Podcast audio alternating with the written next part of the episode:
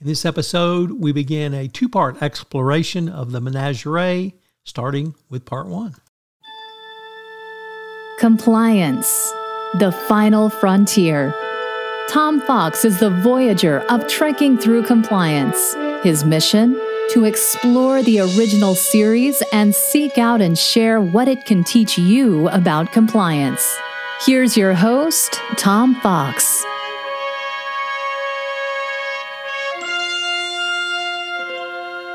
Episode 11, The Menagerie, Stardate, 3012.4.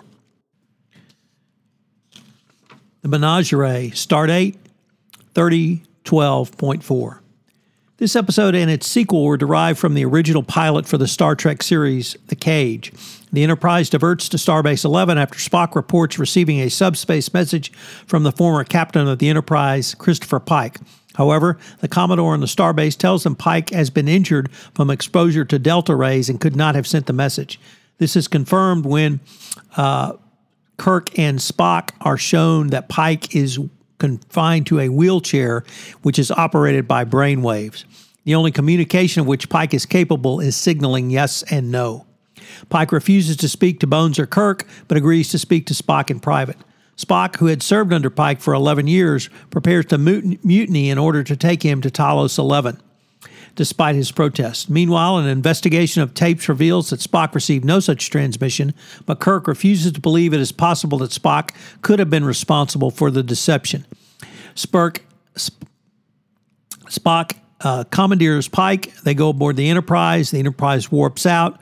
Kirk and Mendez pursue Spock, and the Enterprise stops and beams Kirk and Mendez aboard just as their shuttlecraft is about to run out of fuel. Spock informs them that he has set up the ship's computer so that it cannot be disengaged without terminating life support until the Enterprise reaches Talos 4.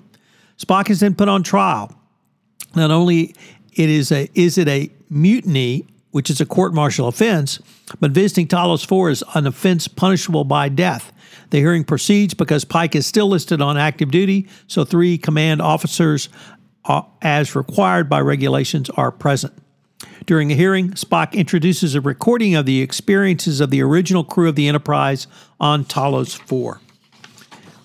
The tape recounts how 13 years previously, the Enterprise, commanded by Pike, received a distress signal from the survey vessel Columbia, which had been lost some 18 years earlier. Unbeknownst to the landing party, their actions were being monitored by the native Talosians.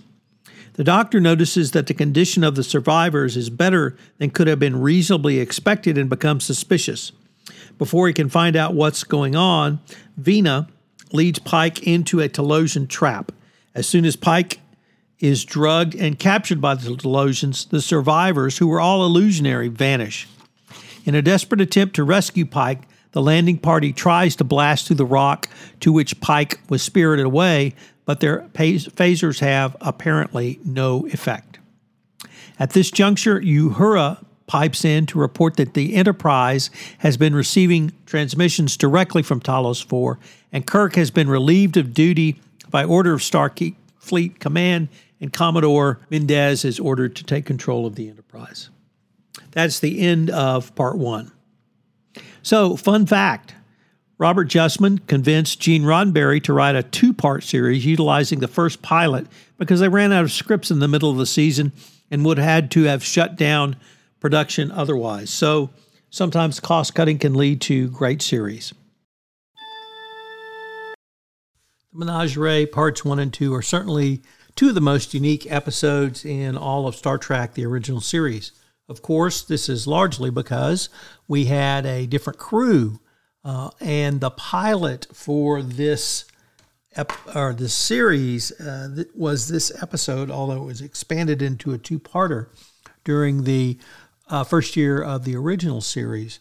But we meet uh, Captain Pike, number one, Majel Barrett, who of course later later appears as Nurse Chapel, and uh, others. In fact, the only uh, crewman from both uh, this series, uh, or rather these two episodes, The Menagerie Parts 1 and 2, and the original series is Leonard Nimoy as Mr. Spock.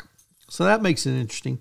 but it also has some great science fiction uh, with mind control by the Talosians, starting with the uh, wreck, uh, what appears to be a wreck of ancient scientists, and how they might look if they lived 20 years, um, basically with all men and one girl or one woman, and how she might relate to people if she'd only been around engineers. But the science fiction part and the mind control part really pales beside the human spirit. And that's the thing that really drives this episode or two episodes, as we'll see in the conclusion in part two, is the human drive not to be enslaved. I find that particularly uh, insightful now uh, because of the human slavery issues literally across the globe, from the Uyghurs in China to uh, children in the sex trade in uh, the Far East and everything in between. So, our role in compliance is to fight human slavery in the corporate world.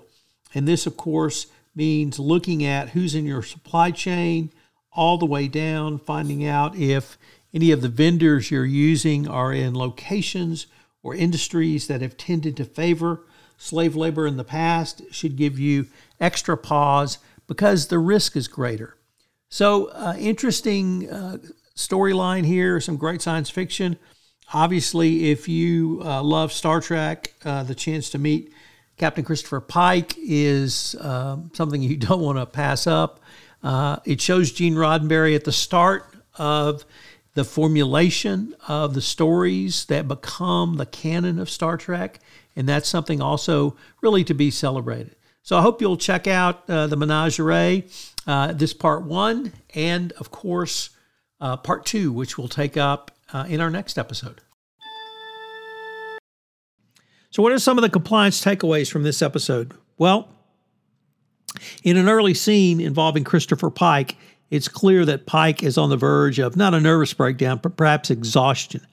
And it means uh, that as a CCO and as a compliance professional, you have to take care to take care of yourself. Sometimes you have to step back and take a rest. Sometimes it might be uh, doing something other than compliance uh, for a little bit, perhaps a sabbatical, but perhaps spending your free time away from the office. I recognize that many of the jobs we all have are certainly 24 7, but uh, you have to take care of yourself. You have to eat right. You have to exercise. You have to do all those things your mother told you to do.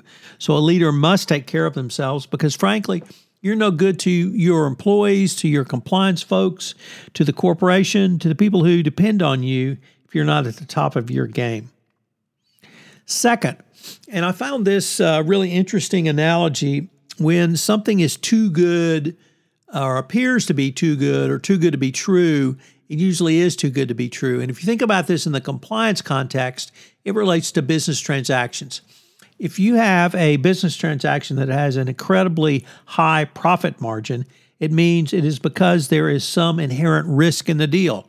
Now, that risk could be uh, violation of the FCPA, bribery and corruption risk, but there are a wide variety of other business risks. There's weather risk, there's competition risk, there's climate risk, there's geopolitical risk, um, risk from competitors uh, risk and the difficulty of the project, wide variety of risks.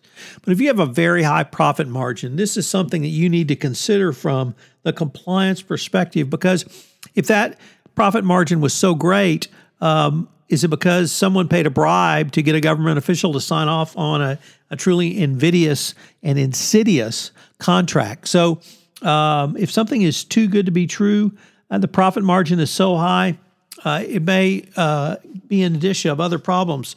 Here, we only need to look at Goldman Sachs and their bond offerings in 1MDB, uh, where even Goldman Sachs thought uh, internally thought the profit margin was too high. And if you have a profit margin that high, it uh, means that somebody is rushing to get something done. Now, there's certainly business reasons for doing that, but uh, once again, it may also be another reason. And then finally, uh, every compliance officer needs to memorize this phrase. And of course, it comes from Ronald Reagan, but uh, it still holds true trust but verify. And that was really true of the crash survivors of the Columbia on the planet Talos. just as the doctor was running uh, some preliminary medical scans to see how they were, he noticed that they were all in perfect health. And he couldn't understand how, having lived 18 years as basically survivors of a crash, they could have been in that sort of condition. So, how did they um, uh, maintain that condition? It certainly was an indicia that something was not right. I hope you'll join me again tomorrow where we take up part two of the menagerie. If you enjoyed this episode of Trekking Through Compliance, you can help it grow by sharing it with the biggest Trek fan you know.